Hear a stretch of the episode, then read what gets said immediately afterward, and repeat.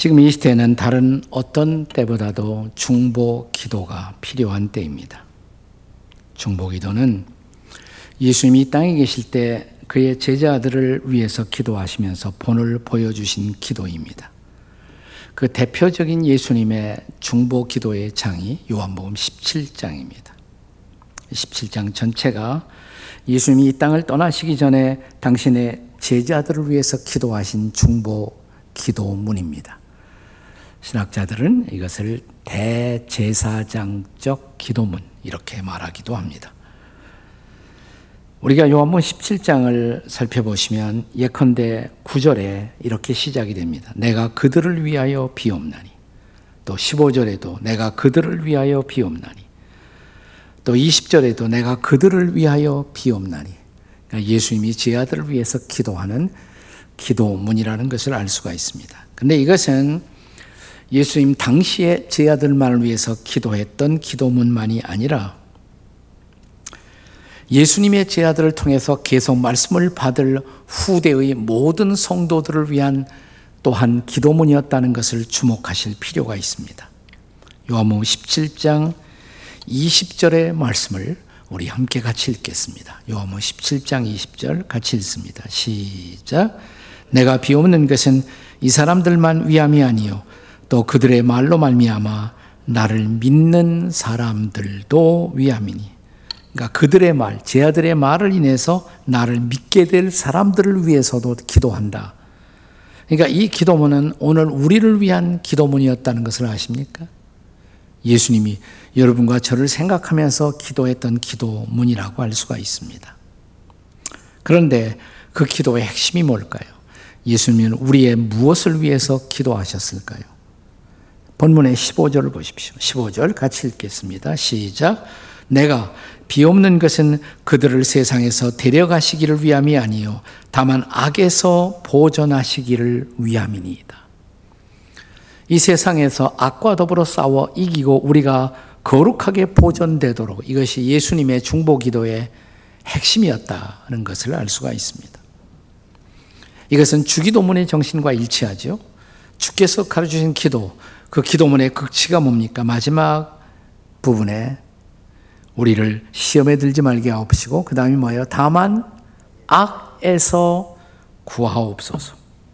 그 내용과 정확하게 일치하는 것입니다. 자, 예수님이 몸소 실천하신 중보 기도.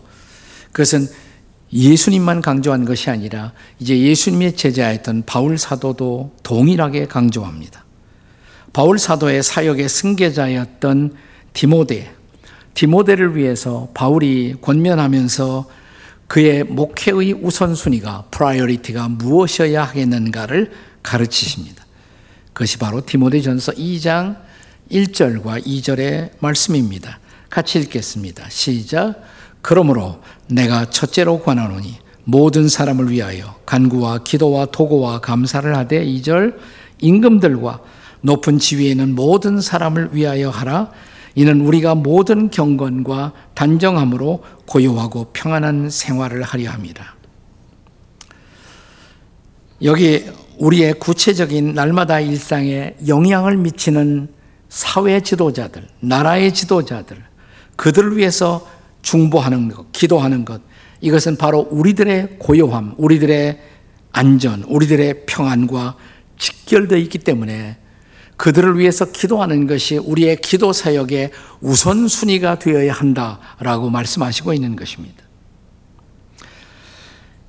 소위 우리 국가의 통치자들, 사회의 지도자들은 그들의 통치 행위를 통해서 우리에게 영향을 끼치는 사람들입니다. 우리가 좋아하든 안 좋아하든 그들의 어떤 결정은 우리에게 영향을 끼치는 것입니다. 그래서 우리가 영적 지도자들인 목사님이나 선교사님들을 위해서도 기도해야 하지만 우리 사회 속의 지도자들을 위해서 기도하는 것 이것은 우리의 안전, 우리 사회의 안전과 직결된 중요한 사역인 것입니다.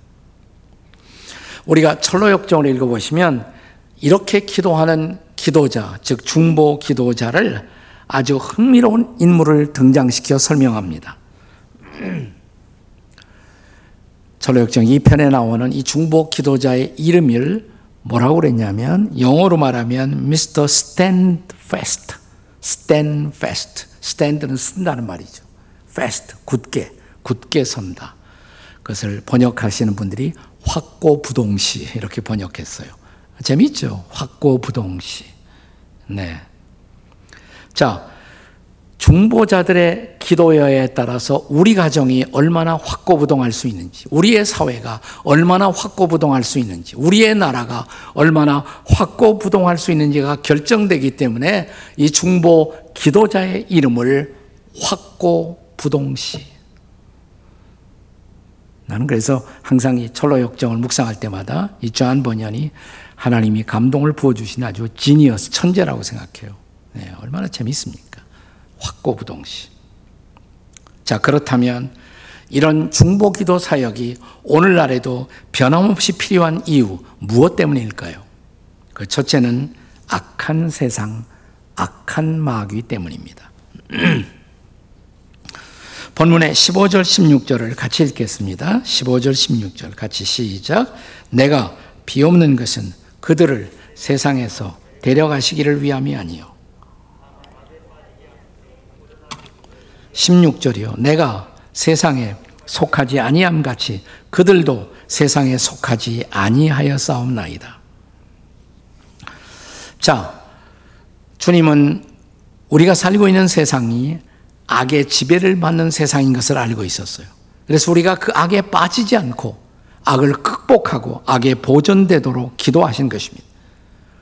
다시 말하면 우리가 살고 있는 세상은 악한 세상이십니다.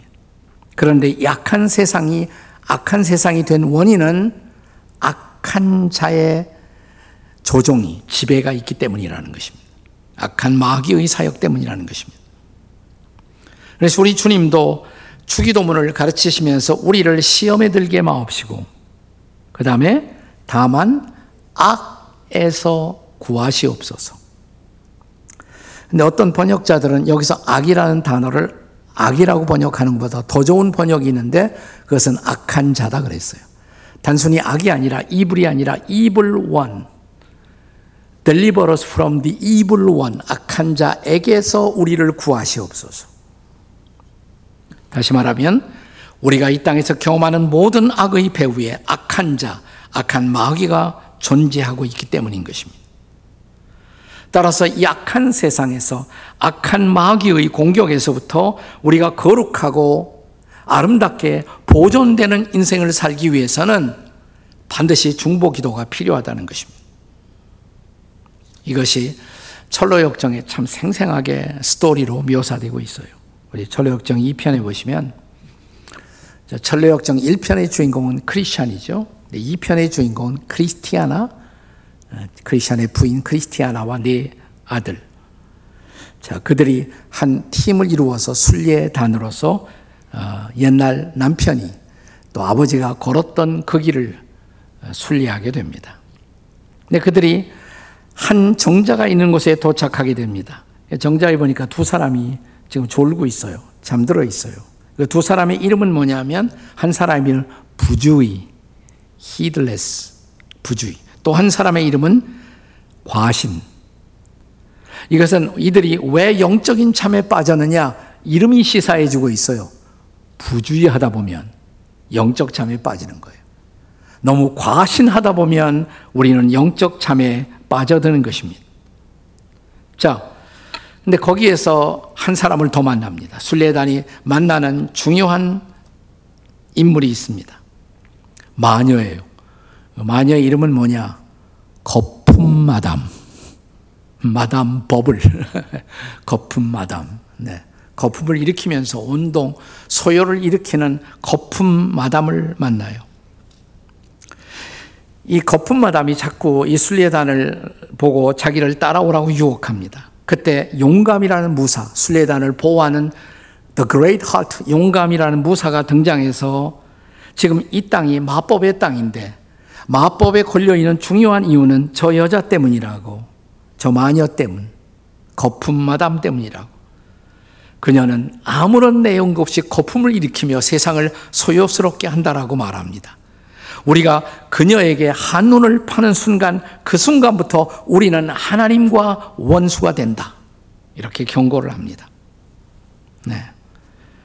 바로 이 대목에서 그리고 천로역정의 저자인 존 버니언은 두 개의 성경 구절을 우리에게 던집니다. 첫째 성구는 야고보서 4장 4절의 말씀이에요.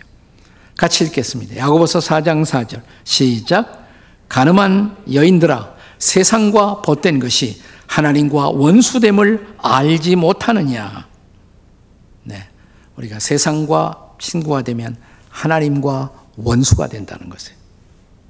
또 하나의 말씀, 두 번째 성구는 요한 1서 2장 14절과 15절의 말씀입니다.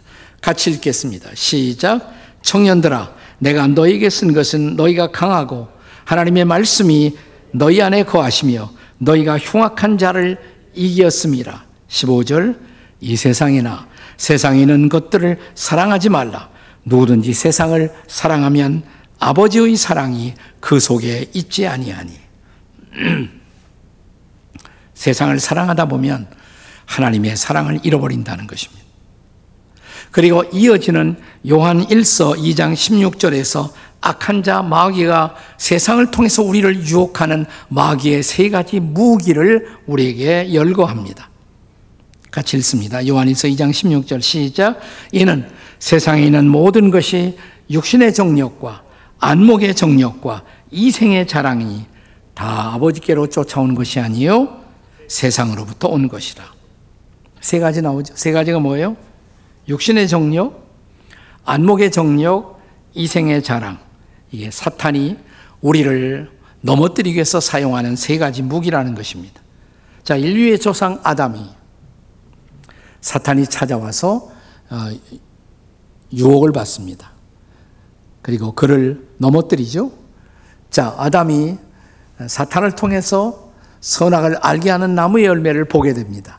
그 열매를 본 순간 어떻게 느꼈어요? 처음에 먹음직하고 육신의 정력이에요. 먹음직하고. 그 다음에 보암직하고 안목의 정력. 그 다음에 이걸 따먹으면 네가 하나님처럼 똑똑하고 유명해져. 이생의 자랑이에요. 바로 이생의 자랑. 이 세 가지. 네. 2000년 전 이 땅에 오신 하나님의 아들 예수님도 이 세 가지 유혹 앞에 직면하십니다. 30년의 사적인 삶을 사시고 공생에 들어가셨을 때 금식하며 광야에 나가 40일을 보내시게 됩니다. 첫 번째 유혹 뭐예요? 사탄이 금식하고 있는 예수님에게 이 돌들을 명하여 떡덩이가 되게 하라. 육신의 정력이죠. 육신의 정력. 그 다음에 천하만국의 모든 영광을 보여주면서 절만해. 내가 다 줄게. 안목의 정력. 그 다음에 또 뭐예요? 성전 꼭대기에 세워놓고 뛰어내리라고. 그때 천사가 네 발을 살짝 들어 올리면 너는 유명해진다고. 그리고 세상 모든 사람의 박수를 받게 될 것이라고. 이생의 자랑이에요. 이생의 자랑. 자, 여기서 중요한 것은 뭡니까? 예수님이 이 시험에 승리하셨다는 것이에요. 예수님은 이 싸움을 싸울 필요가 없었어요. 우리에게 모본이 되시기 위해서. 어떻게 이기셨어요? 말씀과 기도를 가지고 승리하십니다. 말씀과 기도로.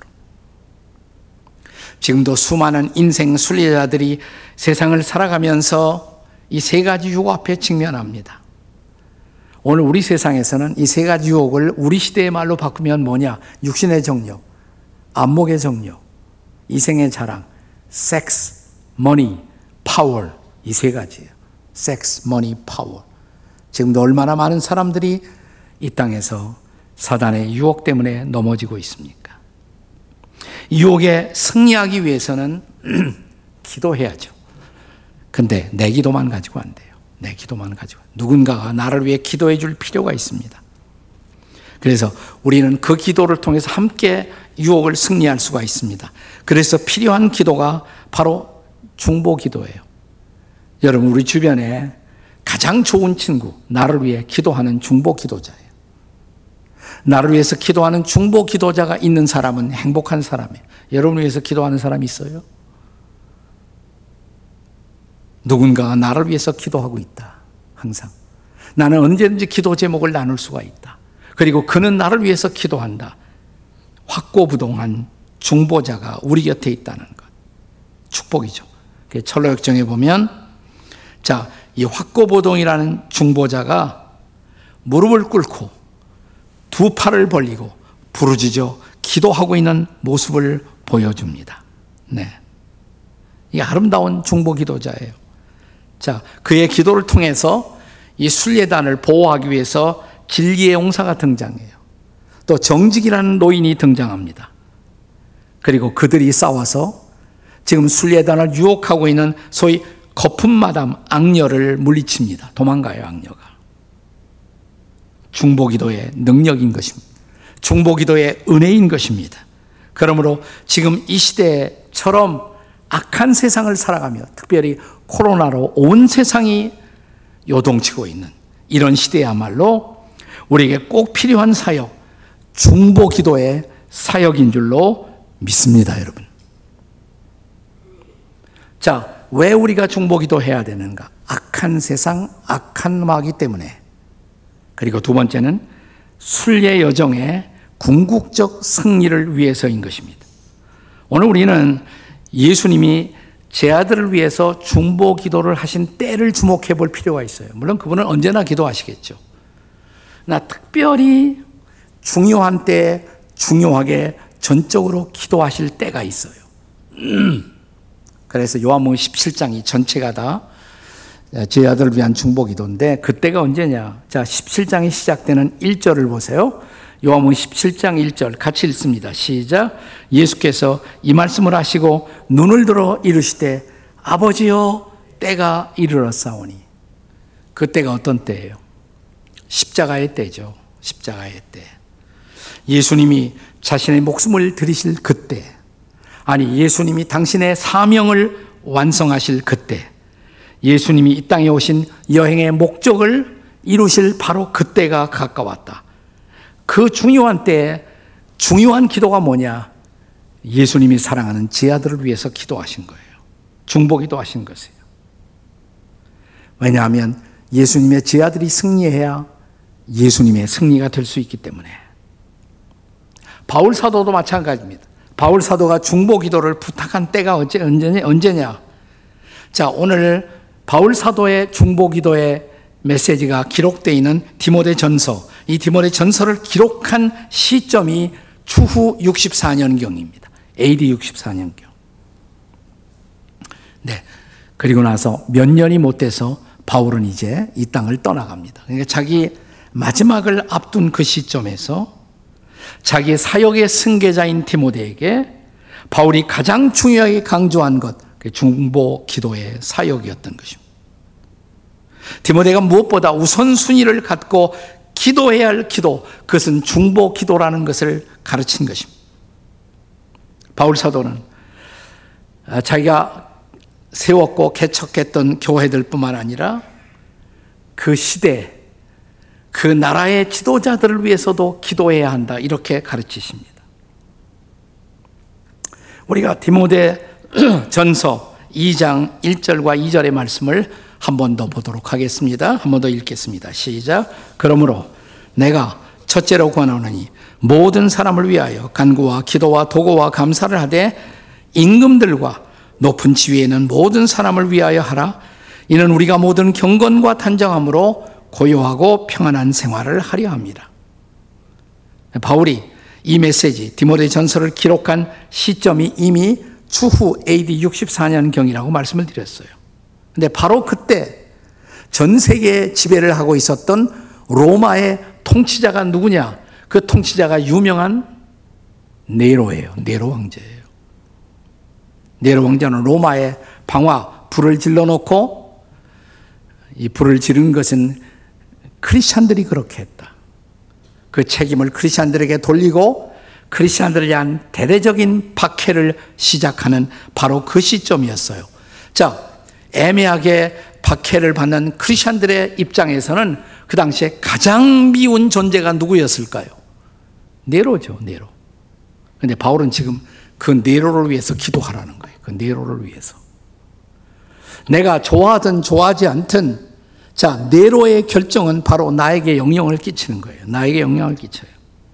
그것은 우리의 안전, 우리의 삶에 직접적인 영향을 끼치는 것입니다. 그러므로 우리가 지금 이 비상한 사태를 위해서 기도할 때, 나라를 위해서, 세상을 위해서 기도할 때, 여러분 처음에 코로나가 터졌을 때 굉장히 나라의 지도자들을 원망하는 소리가 높았어요. 한참 지나더니 또 한참 칭찬도 하고. 네. 근데 좋아하느냐, 안 좋아하느냐, 이것은 하나도 중요한 것이 아니에요. 어쨌든 그들의 결정은 우리에게 영향을 끼친다는 거예요. 그러면 중요한 것이 뭐냐? 내가 나라의 지도자를 좋아하느냐, 안 좋아하느냐, 이게 중요한 것이 아니라 그를 위해서 기도해야 한다는 것입니다. 내가 그를 찍었건 안 찍었건 기도하셔야 돼요, 여러분. 그의 결정이 나에게 영향을 끼치기 때문에. 여러분, 요즘 여러분 트럼프를 위해서 기도하셔야 돼요. 시진핑을 위해서 기도해야 합니다. 그들의 결정이 세계사에 영향을 끼쳐요. 자, 미국과 중국의 갈등 속에서 우리나라가 얼마나 난처한 처지에 있습니까, 지금? 기도해야 돼요. 러시아, 일본, 자, 이들의 역학 관계 속에서 지금 세상이 요동치고 있는 모습들을 우리가 볼 수가 있는 것입니다. 그러므로 사랑하는 여러분, 이 시대를 우리가 승리하기 위해서 대통령을 위해서, 총리를 위해서, 질병 본부장을 위해서, 그리고 이 땅의 모든 의료진들을 위해서 기도하는 여러분과 제가 될 수 있기를 주님의 이름으로 축원합니다. 철로역정 2편에 보시면 자, 이제 확고부동이라는 중보자가 출현하는 시점이 언제냐? 거의 마지막에 왔을 때. 그러니까 죽음의 강 건너가기 직전에 마법의 땅을 통과할 때, 그때 이 확고부동이라는 중보자를 만나게 돼요. 자, 마법의 땅을 지나면 뷸라의 땅이 있어요. 뷸라의 땅을 지나가면 죽음의 강을 건너요. 그러면 그 다음에 마지막 천국이에요. 영원한 천국이에요. 자, 왜 그 시점에서 확고부동이 등장했을까? 여러분 인생에서 가장 커다란 위기가 뭐냐? 내가 거의 다 성취했다. 라고 생각할 그 시점. 내가 거의 목적을 실현했다고 생각할 그 무렵이야말로 우리가 방심할 수 있는 순간이고 그때 사탄이 우리를 공격할 수 있는 시점이에요. 그래서 바로 이때 필요한 것이 뭐냐? 중보기도라는 것이에요. 바로 이때 필요한 친구들 중보기도자들인 것입니다. 자, 확고부동이 그 순례단 크리스티아나와 그 순례단을 위해서 무릎 꿇고 두 손 들어 기도하면서 이렇게 말합니다. 확고부동의 고백이에요. 들어보세요. 지금 우리는 마법에 걸린 땅에 왔습니다. 이것이 얼마나 위험한 지역인지, 얼마나 많은 순례자들이 여기서 더 나아가지 못하고 졸다가 정욕과 쾌락과 파멸의 늪에 빠져 있는 것을 알고 있는 저로서는 여러분을 위해 이렇게 부르짖어 기도할 수밖에 없습니다. 이런 중보 기도자가 얼마나 필요한 것입니까? 이 중보의 사역을 통해서 비로소 우리는 제가 지나간 두 주 동안 계속 강조한 중요한 단어가 하나 있어요. 아름다운 마무리, finishing well. 인생을 잘 아름답게 마무리할 수 있다는 것입니다. 그렇습니다. 순례 여정의 궁극적 승리를 위해서 우리는 이제 철로 역정의 확고 부동처럼 이 중보자처럼 가던 길을 멈추고 무릎을 꿇고 두 손을 하늘을 향해 들고 나 자신을 위해 우리 가족을 위해 우리 이웃을 위해 우리 나라를 위해 그리고 세계 열강의 위정자들을 위해서 중보할 수 있는 저와 여러분이 되시기를 주님의 이름으로 축원합니다. 이제 바울 사도가 이렇게 중보 기도를 부탁하면서 그 부탁하는 궁극적인 이유, 마지막 이 고백을 위해서. 이 마지막 고백이 뭐냐? 디모데후서 4장 7절과 8절인 것입니다. 우리 같이 읽겠습니다. 다 함께 시작. 나는 선한 싸움을 싸우고 나의 달려갈 길을 마치고 믿음을 지켰으니 이제 후로는 나를 위하여 의의 멸류관이 예비되었으므로 주 곧 의로우신 재판장이 그날에 내게 주실 것이며 내게만 아니라 주의 나타나심을 사모하는 모든 자에게 노니라. 아멘. 그 마지막 승리를 위해서 뭐가 필요해요? 중보기도 사요. 참 감사한 것은 우리 코로나 사태가 시작되면서 우리 담임 목사님, 최 목사님이 NCC 3천 중보 기도 용사단을 모집한 것. 이건 신의 한 수예요. 정말 아름다운 일이에요. 감동적인 일이고. 예. 그래서 매일 저녁 9시에 기도하잖아요. 중보 기도단 3천 명이 들어간 사람 한번 손들어 보세요. 예. 이것도 안 하고 뭐 하는 인간들이 여기 와 있습니까? 네. 3천 명 중보. 오늘이라도 들어가세요. 오늘이라도 거기 들어가서 매일 저녁 9시에 요즘 기도하잖아요. 그리고 또 금요일 날은 전적으로 더 많은 시간을 기도하고. 그렇습니다. 지금이야말로 이 기도가 중보기도 사역이 필요한 때인 것입니다. 자, 그때 비로소 우리는 확고 부동의 은혜를 입을 것입니다. 확고부동의 축복을 경험할 것입니다. 확고부동한 우리 가정이 될 것입니다. 확고부동한 교회가 될 것입니다. 이 은혜를 잊기 위해서 여러분도 확고부동한 중보자의 자리에 설 수 있기를 주님의 이름으로 축복합니다. 아멘.